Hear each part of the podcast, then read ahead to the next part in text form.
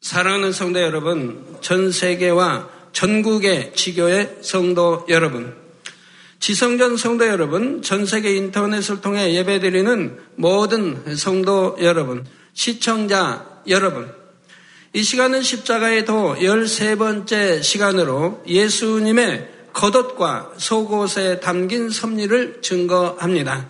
예수님께서는 죄인들의 죄를 대속하시기 위해 많은 고난을 당하시고 십자가에 달려 죽으셨습니다. 십자가의 고난을 감당하실 때 예수님께서는 가시관을 쓰시고 채찍에 맞으시며 손과 발에 못 박히셨고 창으로 옆구리를 찔리시는 등 여러 가지 일들을 겪으셨습니다. 이런 일들은 우연히 일어난 것이 아니요 하나하나가 정확한 하나님의 섭리 속에 이루어진 일들입니다. 곧 짐승과 같은 인류에게 생명의 양식을 주시고자 짐승의 구유에 누이셨고 우리를 부욕해 하시고자 친히 가난한 삶을 사셨습니다. 우리의 질병을 대속하시고자 채찍에 맞아 고통 당하셨고 생각으로 짓는 죄를 사하시기 위해 가시관을 쓰셨지요. 이처럼 예수님께서 고난받으신 모든 과정들은 아담의 범죄로 인해 인류에게 임한 저주들을 풀어주시고 우리 죄를 속량하시기 위해 반드시 필요한 과정이었습니다. 이 시간은 예수님의 옷에 담긴 섭리와 예수님께서 손발에 못 박히신 섭리를 증거합니다. 오늘 또 증거되는 말씀을 통해 우리를 위해 모든 고난을 달게 받으신 주님의 사랑을 더욱 깊이 깨닫는 여러분이 되시기를 바랍니다. 그래서 주님을 위해 생명까지 드릴 수 있는 아름다운 주님의 신부로 나와 지시기를 주 예수 그리스도의 이름으로 축원합니다. 사랑하는 성도 여러분, 시청자 여러분, 예수님께서는 채찍에 맞고 가시관을 쓰심으로 온 얼굴과 몸에 피가 낭자하셨고 이번에는 무거운 십자가를 짊어지셔야 했습니다. 못 박히실 십자가를 친히 짊어지고 처형 장소인 골고다 언덕까지 올라가셨지요. 마침내 언덕 위에 도착하자 군병들은 예수님의 옷을 벗겼습니다. 오늘 본문 요한복음 19장 23절 24절 전반절에 보면 군병들이 예수를 십자가에 못 박고 그의 옷을 취하여 네 깃에 나누어 각각 한 깃씩 얻고 속옷도 취하니 이 속옷은 호지 아니하고 위에서부터 통으로 짠 것이라. 군병들이 서로 말하되 이것을 찢지 말고 누가 얻나 제비 뽑자 하니 이는 성경에 저희가 내 옷을 나누고 내 옷을 제비 뽑나이다 한 것을 응하게 하려 함이러라 했지요. 십자가에 달리실 때 예수님께서는 겉옷과 속옷을 다 빼앗기고 완전히 벗기운 채 십자가에 달리셨습니다. 존귀하신 하나님의 독생자 예수님께서 미천한 피조물인 사람들 앞에서 벌거벗은 수치를 당하셔야 했던 것입니다. 예수님께서 이처럼 수치를 당하신 까닭은 바로 우리가 받아야 하는 수치와 부끄러움을 대신 감당하시기 위해서입니다. 죄인들이 마땅히 받아야 할 조롱과 멸시 천대를 아무 죄 없으신 예수님께서 대신 받으신 것이지요. 만약 여러분의 몸과 옷에 썩은 음식물이나 화장실에 오물이 잔뜩 묻어서 심한 악취가 난다면 그런 상태로 많은 사람들 앞에 나타날 수 있겠습니까? 그것을 씻어내기까지는 사람들 앞에 나서기가 부끄러울 것입니다. 그런데 몸에 묻은 오물보다 더 추하고 부끄러운 것이 바로 죄입니다.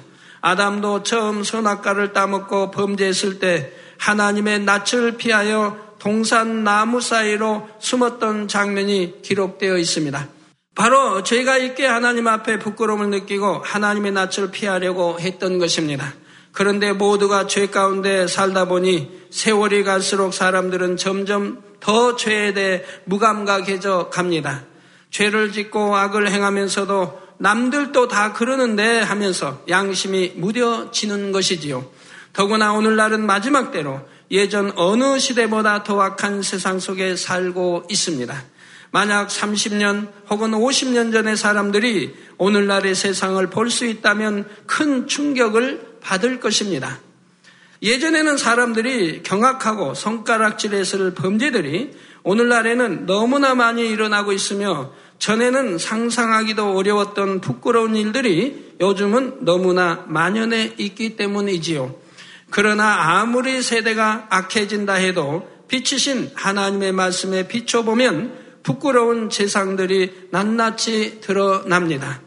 깜깜할 때는 방안이 더러워도 잘 깨닫지 못하지만 불을 환하게 켜면 더러움이 확연히 드러나지요. 이처럼 빛이신 하나님의 말씀에 마음을 비춰보면 자기 안에 있는 부끄러운 죄들을 발견할 수 있는 것입니다. 세상의 더러움에 젖어서 죄악 가운데 살던 사람들은 장차 하나님의 심판대 앞에 설 때 너무나 큰 수치를 당하게 됩니다. 자신의 더러운 마음과 행실이 낱낱이 드러나므로 감히 고개를 들 수 없게 되는 것입니다.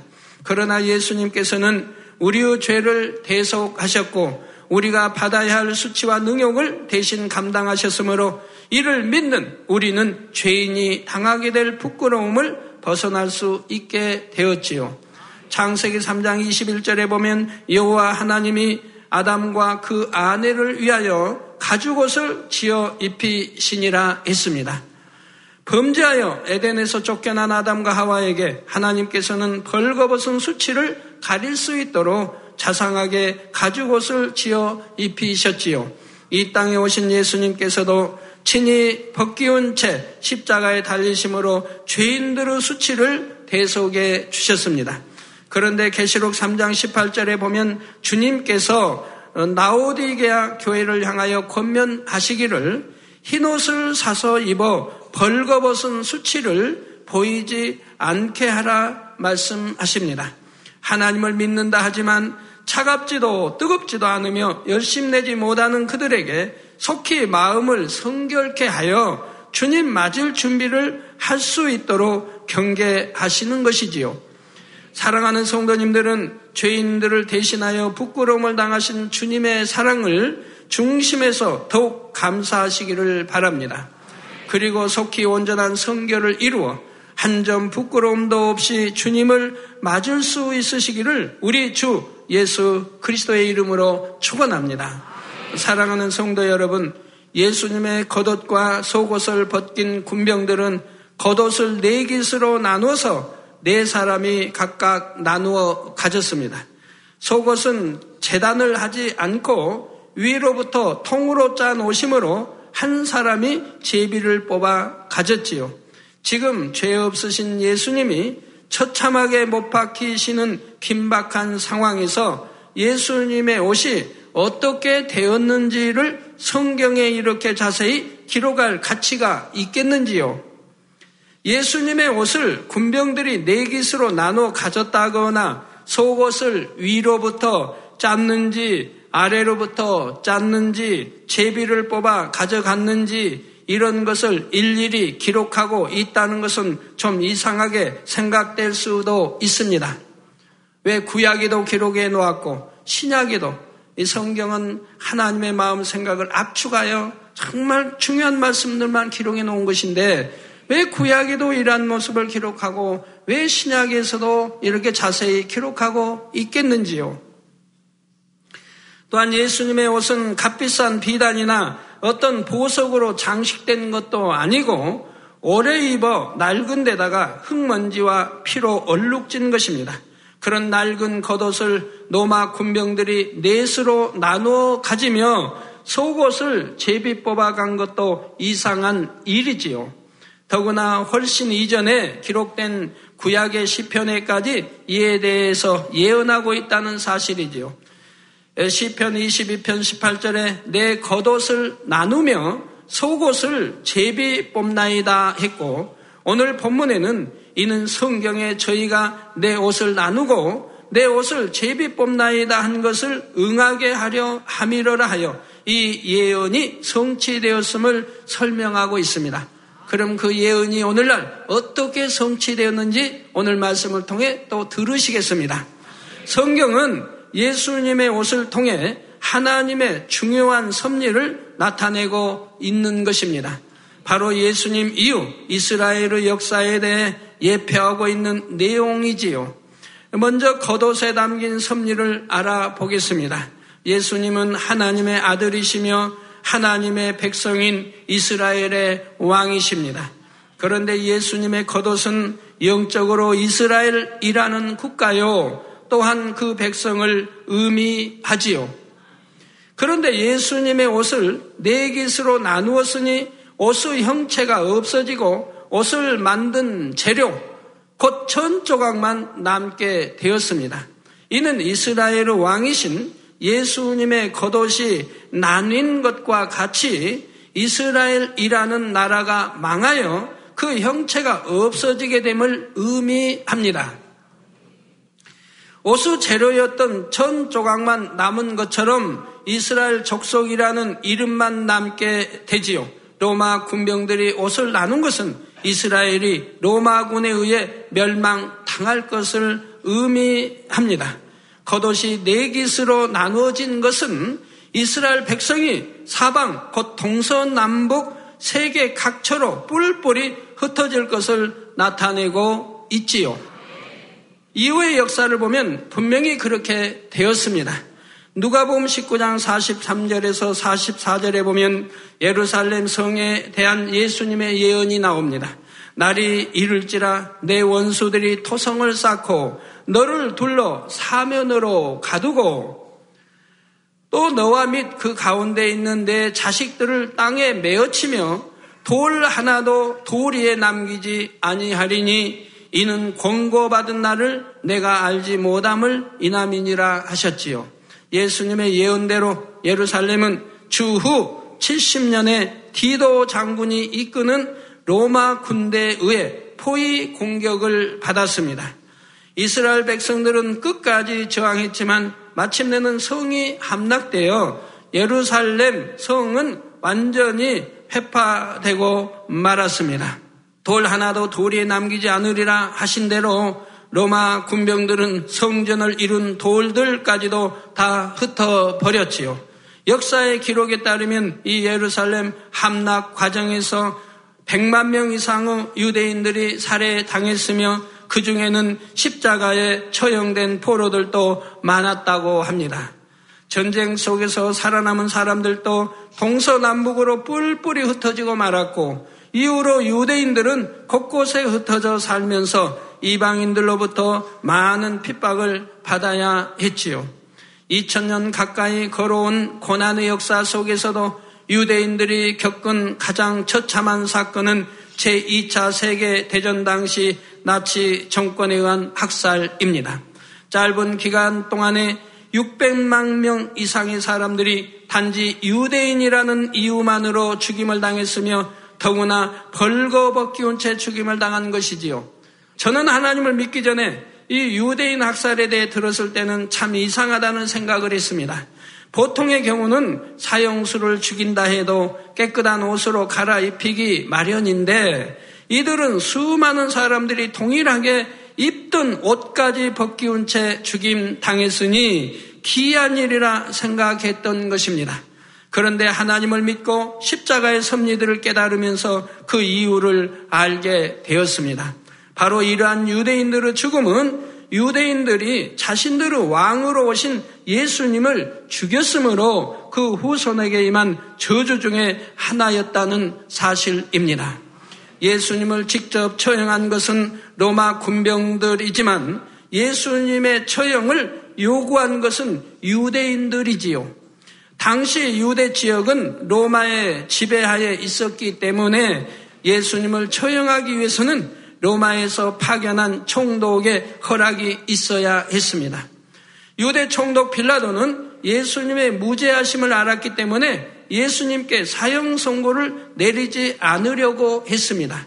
그런데도 유대인들이 계속해서 사형을 요구하자 빌라도는 이 사람의 피에 대하여, 즉 예수의 피에 대하여 나는 무죄하니 너희가 당하라 했지요.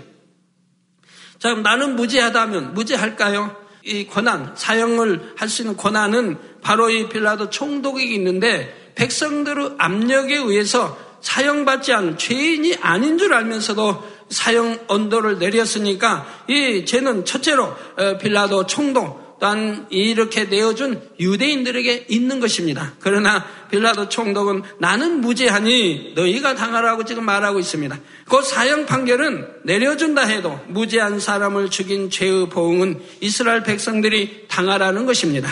이에 마태복음 27장 25절에 보면 이 말을 들은 유대인들이 그 피를 우리와 우리 자손에게 돌릴지어다 합니다. 자, 그러면 바로 우리와, 우리와, 그래서 그들의 세대, 그들이 사는 그들의 세대에 그들에게 이 피 흘림이 있었던 것을 알 수가 있습니다. 로마 디도 장군에 의해서 예루살렘 함락되고 100여만 명이 죽임을 당하게 되고 그래서 그들 때에도 또 우리 자손에게 돌릴지어다 한 대로 우선 그들 자손들에게 계속 피 흘림의 역사가 있었던 것을 볼 수가 있습니다. 잠언서 18장 21절에 보면 죽고 사는 것이 혀의 권세에 달렸나니 혀를 쓰기 좋아하는 자는 그 열매를 먹으리라 했습니다.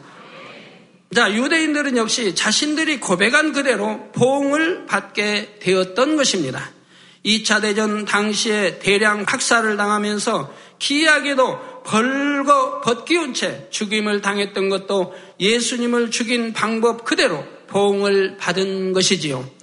유대인들은 우리와 후손들이 예수님의 핏값을 당하겠다 하는 고백대로 오랜 세월 동안 혹독한 고난의 역사를 살아왔습니다.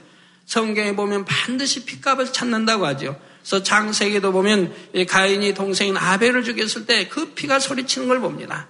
바로 핏값을 반드시 찾는다 이 말입니다.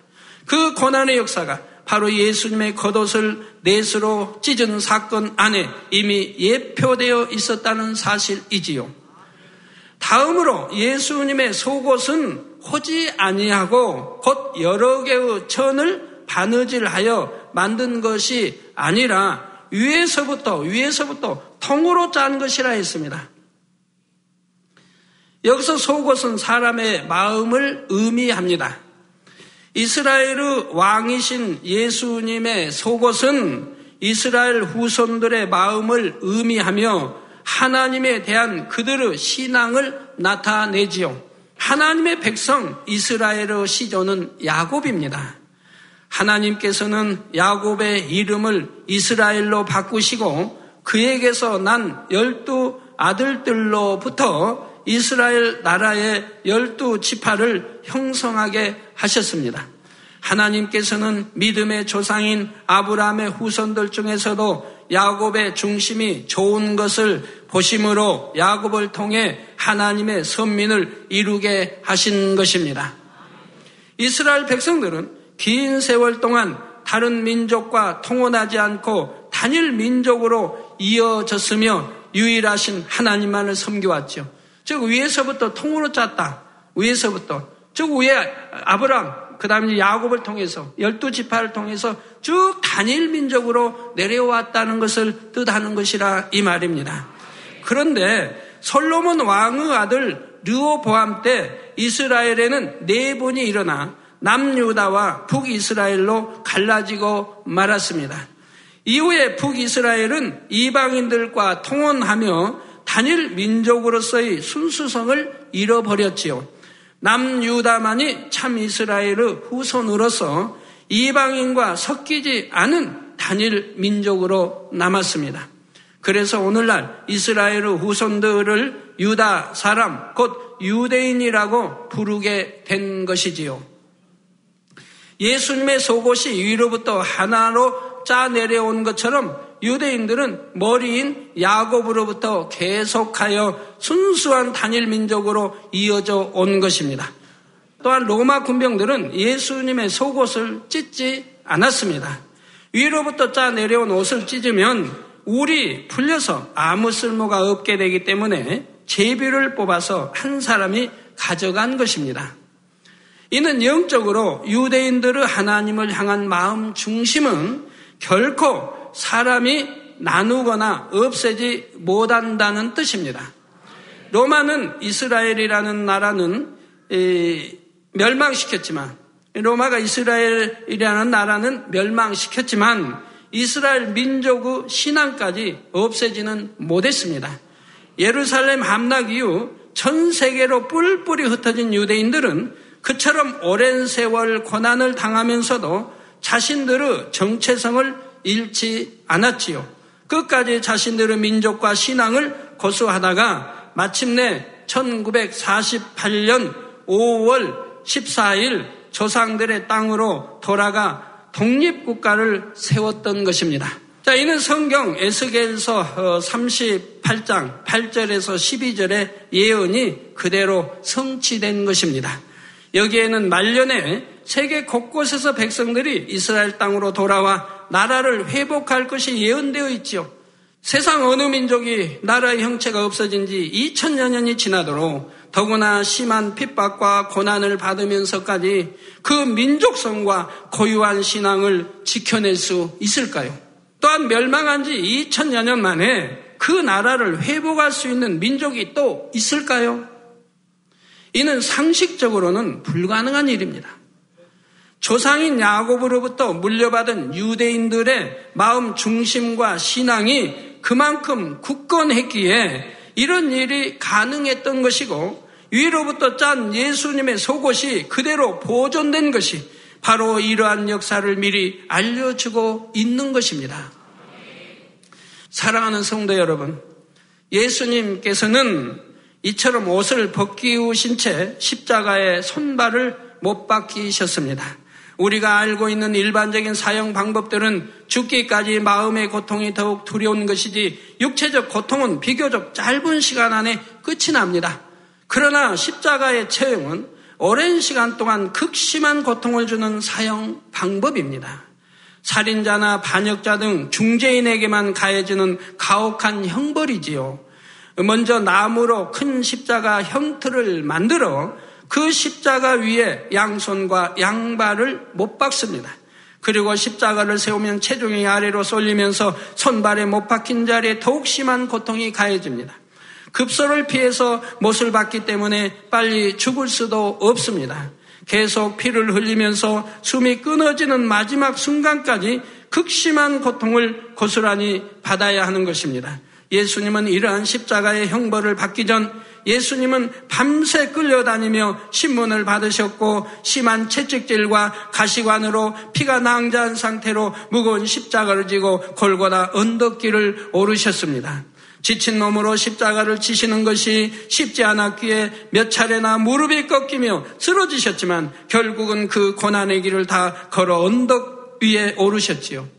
언덕 위에 이르자 백부장의 호령 소리에 맞춰 군병들은 한 번 또 한 번 망치를 내려치고 예수님은 참혹한 고통 속에 십자가에 못 박히셨습니다.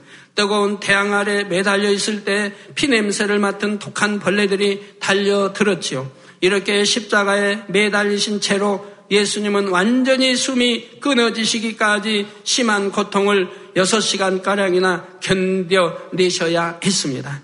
그러면 예수님께서 이처럼 손과 발에 못 박히셔야 했던 이유는 무엇일까요?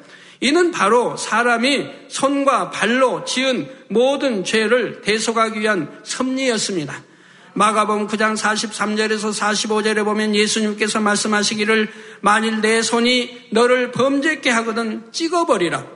불구자로 영성에 들어가는 것이 두 손을 가지고 지옥 꺼지지 않는 불에 들어가는 것보다 나으리라.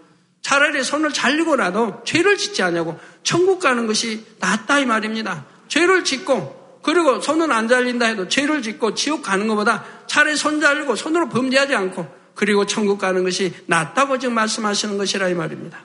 만일 내 발이 너를 범죄케 하거든 찍어버리라. 전룩발이로 영생에 들어가는 것이 두 발을 가지고 지옥에 던지는 것보다 나으리라 하셨습니다. 손이 있기 때문에 그 손으로 하지 말아야 할 일을 하며 발이 있기 때문에 그 발로 가지 말아야 할 곳에 가서 범죄하는 경우가 얼마나 많습니까? 그러면 여러분이 지옥에 가지 않기 위해서는 범죄하지 않기 위해 손과 발을 잘라야 할까요? 오늘날도 구약의 율법을 지키는 나라들은 실제로 그렇게 합니다. 눈은 눈으로, 이는 이로 갚는다는 원칙에 따라 손으로 도적질을 하면 손을 자르고 눈으로 범죄하면 눈을 빼며 간음을 하면 돌로 쳐서 죽이지요. 그러나 예수 그리스도를 구세주로 영접한 자녀들은 그럴 필요가 없습니다. 손발을 자르지 않아도 회개하면 용서받을 수 있고 성령의 능력으로 죄를 버릴 수가 있습니다. 이미 죄 없으신 예수님께서 양손과 양발에 못 박혀 피 흘리심으로 손발로 범하는 죄를 대속해 주셨기 때문입니다. 또 마가복음 9장 47절에는 만일 내 눈이 너를 범죄케 하거든 빼어버리라. 한 눈으로 하나님의 나라에 들어가는 것이 두 눈을 가지고 지옥에 던지는 것보다 나으리라 하셨는데 예를 들어 가늠한다. 눈으로 보기 때문에 가늠하지 않습니까? 눈으로 짓는 죄는 결국 보고 듣고 느낌으로 생각 속에서 짓는 죄입니다. 이것은 이전 시간에 설명한 대로 머리에 가시관을 쓰고 피 흘리심으로 대속해 주셨기에 우리가 눈을 빼지 않아도 되는 것이지요. 이처럼 우리의 죄를 사하시고 지옥불에서 구원하시기 위해 예수님께서 이 참혹한 십자가의 고난을 친히 당하셨다는 사실입니다. 그래서 이러한 것을 믿는다고 하면 어떤 사람들은 주를 믿는다 하고 입술로는 회개한다고 하면서 여전히 죄 가운데 살고 있습니다. 하나님께서는 이런 회개는 거짓말이라 하십니다. 정녕 이런 걸 믿는다. 하나님의 사랑을 알고 우리 주님의 이 크신 사랑을 알고 감사한다고 하면 믿는다 한다면은 절대로 이런 죄들을 짓지 않는다 이 말입니다. 육체의 일들을 행하지 않는 것이라 이 말입니다. 왜? 구원받지도 못하는 거. 지옥 간다고 돼 있는데 이런 일을 믿는다면 어찌 행하겠습니까? 육체 일은 현재하냐면 육체 일이 뭔지도 잘 나와 있고요. 그래서 믿음의 1단계나 2단계 있는 분들은 아직 그 육체를 행한다고 해서 지옥 가는 것은 아닙니다. 그분들 어린아이 신앙이 때 모른다 이 말입니다. 잘 몰라서 아직 믿음이 없어서 죄를 짓기 때문에 말씀을 통해 늘 변해 가면서 믿음 1단계에서 2단계 들어가고 한다 이 말입니다. 그래서 그런 때 육체를 행하는 것은 회개하면 용서를 받는다 이 말입니다. 그러나 믿음의 3단계 들어온 사람은 용서가 되지 않는다 이 말이에요. 왜? 믿음의 1단계를 지나서 2단계 지나서 3단계 들어왔습니다. 저 육체일을 끊어버렸습니다. 그렇기 때문에 믿음의 2단계 들어왔습니다. 2단계 들어와서 육신의 생각을 버렸습니다. 그래서 믿음의 3단계 들어왔습니다. 이제 믿음의 3단계 들어온 사람은 육체 일이나 이런 것들을 행하지 않는다 이 말입니다. 그러니까 믿음의 3단계라 이 말입니다. 그래서 이제는 젖 먹는 신앙이 아니라 밥 먹는 신앙이 됐다 이 말입니다. 이렇게 밥을 먹는 신앙이 되었으면서 다시 젖을 먹는다고 하면 이건 사람의 사람의 가치를 잃어버린 하나님의 자녀로서의 가치를 잃어버린 사람이라 이 말입니다. 믿음을 저버렸다 이 말입니다. 믿습니다 하는 것이 거짓말이라 이 말입니다. 하나님을 사랑한다는 것이 거짓말이라 이 말입니다. 이런 모든 것을 들으면서도 믿는다는 것이 거짓말이라 이 말입니다.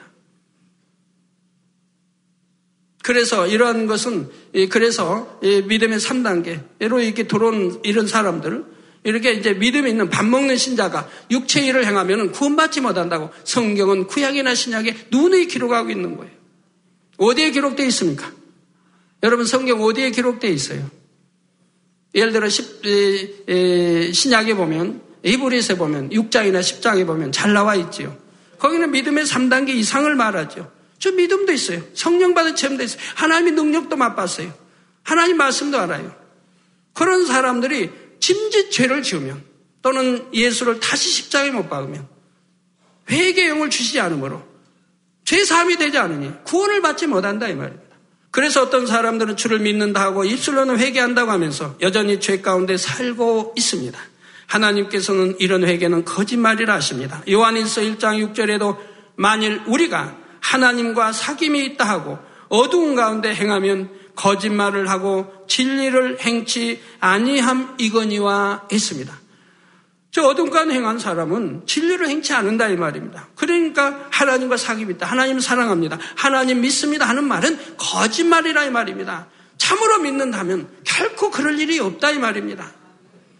또 갈라디아서 5장 19절에서 21절에는 육체의 일을 행하는 자, 곧 행함으로 범죄하는 자들은 하나님의 나라를 유업으로 받지 못한다 했습니다. 이는 곧 구원받지 못한다는 말이지요. 구원받아 천국에 가려면 이런 죄들을 범하지 않아야 합니다. 예수님께서 우리의 죄 때문에 손과 발에 못 박혀 고통받으셨음을 정녕 믿는 사람은 다시 죄를 범할 수가 없습니다. 또 범죄한 것을 마음 중심에서 회개하고 돌이켰다면 같은 죄를 반복해서 지을 수가 없는 것이지요. 죄를 버리지 않고 예전 모습 그대로 사는 사람은 참 믿음이 있는 사람도 아니고 하나님을 사랑하는 것도 아닙니다. 그렇기 때문에 죄를 사랑하고 세상을 사랑하고 세상에 빠지기를 즐겨하고 세상과 짝하기를 즐겨하게 되죠. 그러니 그 속에는 하나님의 사랑이 없다고 분명히 말씀하고 계시지 않습니까? 구원과도 상관없는 사람이지요. 물론 변화되려고 노력하는데도 아직 믿음이 약할 때는 거듭 범죄하는 경우가 있습니다. 그럴 때도 중심으로 회개하고 다시 죄를 버리기 위해 노력해 나가면 하나님께서도 용서해 주십니다. 다시 은혜를 주시고 죄를 버릴 능력을 주시지요. 죄를 버리고 거룩하신 하나님을 닮아가는 것이 사람의 능력으로는 불가능하지만 하나님의 능력으로는 가능합니다. 또한 하나님의 자녀라면 마땅히 죄를 버리고 거룩해져야 한다는 사실입니다. 결론을 말씀드립니다. 사랑하는 성도 여러분. 손과 발에 못 박혀 피 흘리시는 죽음의 시간 동안 예수님은 죽음의 고통을 생각하지 않으셨습니다. 예수님의 고난과 죽음을 통해 어찌하든 한 영혼이라도 더 구원받기를 기도하셨으며 예수님을 못 받고 조롱하는 영혼들을 위해 대신 용서를 구하셨지요. 이처럼 큰 사랑으로 우리를 위해 죽으시고 부활하신 주님께서 이제 구원받은 자녀들을 데리러 다시 오실 때가 가까이 이르렀습니다. 마태복음 24장 32절에서 34절에 무화과 나무의 비유를 배우라. 그 가지가 연하여지고 잎사귀를 내면 여름이 가까운 줄을 아나니 여러분도 우리나라 이제 가을이 되면 단풍 지고 이제 나무들이 죽어가는 같이 말말라 갑니다. 이파리들이 다 떨어지고요. 뭐 사실 사철 나무는 안 그러지만 어, 그래서 어, 가, 가을 이제 겨울에 보면 다 죽은 것 같아요. 잔디도 이제 뭐 파란 색깔이 다 없어지고 죽은 것 같습니다. 그러다 봄이 되면 사기 나지요. 사기 나고 어, 이렇게 하지요. 잔디도 이제 퍼러퍼러 납니다. 그러면 그것만 보고도 우리가 봄이 온 줄을 알지요. 개구리가 잠에서 깨어나면 봄이 온 줄을 알지요. 이와 같이 바로 어, 그 가지가 연하지고 잎사귀를 내면 여름이 가까운 줄 아나니 이와 같이 너희도 이 모든 일을 보거든 인자가 가까이 곧 문 앞에 이룬 줄을 알라. 내가 진실로 너희에게 말하느니 이 세대가 지나가기 전에 이 일이 다 이루리라 하신 예수님의 말씀이 나옵니다. 여기서 무화과 나무는 영적으로 이스라엘을 말합니다. 겨울에는 죽은 것 같았던 무화과 나무에 싹이 나면 다가오는 여름을 느낄 수 있는 것처럼 멸망했던 이스라엘이 다시 재건되는 날이 오면 그 세대가 지나기 전에 주님의 날이 곧 가깝다고 말씀하신 것입니다. 예루살렘의 함락이나 유대인들을 권한 이스라엘의 멸망과 재건 등 모든 것이 성경에 기록된 그대로 이루어졌습니다. 자, 아직 성취되지 않은 것은 앞으로 일어날 일들이지요. 그 중 하나가 바로 이제 멀지 않은 때 십자가에서 죽으셨다가 부활하신 예수 그리스도께서 성도들을 데리러 오시는 것입니다. 계시록 16장 15절에 보면 보라 내가 도적같이 오리니 누구든지 깨어 자기 옷을 지켜 벌거벗고 다니지 아니하며 자기의 부끄러움을 보이지 아니하는 자가 복이 있도다 하셨습니다. 즉 성결되는 자, 성결되어 가는 자, 영으로 들어가는 자, 이렇게 육을 벗고 악을 벗고 죄를 벗고 이렇게 손으로 영으로 성결로 들어가는 자가 복이 있다 이 말입니다. 주께서 재림하시는 그날 주님을 맞을 준비가 되어 있지 않으면 누구도 천국에 들어갈 수가 없습니다. 사랑하는 성도님들은 결코 영적인 잠에 빠지지 않고 말고 깨어서 기도하며 근신하시기를 바랍니다. 이젠 제발 온전한 주일도 지키시고 온전한 십일조도 하시고요. 우리의 부끄러움을 대속하시고 죄를 사하시기 위해 처참한 십자가를 지신 주님의 사랑을 기억하며 하루빨리 신부단장을 마치시기를 부탁드립니다. 그래서 마지막 날 재림의 나팔 소리가 울려 퍼질 때 한 분도 빠짐없이 모두가 들림받아 혼인잔치에 참여하는 여러분이 다 되시기를 신랑 되신 주님의 이름으로 축원합니다. 할렐루야. 전능하신 사랑의 아버지 하나님 이 시간 기도받는 모든 성도님들 위해 안수하여 주옵소서. GCN 방송 시청자들이 인터넷과 화상을 통해 기도받는 지교회와 지성전 그리고 전 세계 하나님의 자녀들 위에도 시공간을 초월하여 역사하여 주시기를 원합니다. 믿어지는 믿음을 주시고 부정적인 생각과 의심의 세력을 물리쳐 주옵시며 모든 시험 환란도 물리쳐 주옵소서. 머리부터 발끝까지 오장육부 뼈 마디마디 온몸의 신경 조직 세포 등 아픈 곳마다 성령의 불로 불로 태우시고 근본의 빛으로 역사하여 주옵소서. 예수 그리스도의 이름으로 명하노니 원수마귀 사단 모든 질병 균 연약함아 물러가라 빛이 여 임하라 모든 불친 난치병도 성령의 불로 태워 깨끗게 하여 주옵소서. 말라리아를 비롯한 모든 풍토병도 물리쳐 주옵소서. 감기, 기침, 열, 몸살, 독감 등 각종 유행성 질병도 다 물러가라. 어떠한 유행성 질병 균도 틈타지 않게 지켜 주옵소서. 위암, 폐암, 간암, 유방암, 자궁암, 대장암, 피부암 등 각종 암과 에이즈, 백혈병, 뇌졸중, 고혈압, 저혈압, 심장병, 폐병, 위장병, 당뇨, 부인병, 피부병, 갑상선 질환과 모든 염증도 깨끗게 하여 주옵소서. 소아마비, 중풍, 관절염, 디스크도 온전케 하여 주옵소서. 요통, 두통, 신경통을 비롯한 모든 통증은 사라질지어다. 간질, 자폐증, 우울증, 조울증, 노이로제 등 모든 정신질환도 물러가라. 모든 마비된 것도 풀어지고 일어나 걷고 뛸지어다. 눈도 잘 보이게 하옵시고 귀도 잘 들리게 하여 주옵소서. 소경은 눈을 뜨고 기머거리는 들으며 벙어리는 말할지어다. 각종 사고 후유증도 깨끗게 하시고 부러진 뼈도 붙여 주옵소서. 화상 입은 것도 온전케 하옵시고 화기암 물러가라 열도 물러가라 아버지 흉터 나지 않게 역사해 주시기 원합니다. 마약을 비롯하여 각종 약물과 독극물 중독도 깨끗함을 입을 지어다. 죽은 신경과 세포가 살아나며 죽은 자도 살아나게 하여 주옵소서. 잉태의 축복도 주시기를 원합니다. 잉태의 축복을 받으라 예수 그리스도의 이름으로 명하노니 원수막이 사단아 하늘 공중 곳에 잡은 악의 영들아 물러가라. 그의 사자들도 물러갈 지니라. 이 땅의 악한 영, 더러운 영, 거짓되고 간사한 영, 의간질하고 미혹하는 모든 어둠들은 물러가라.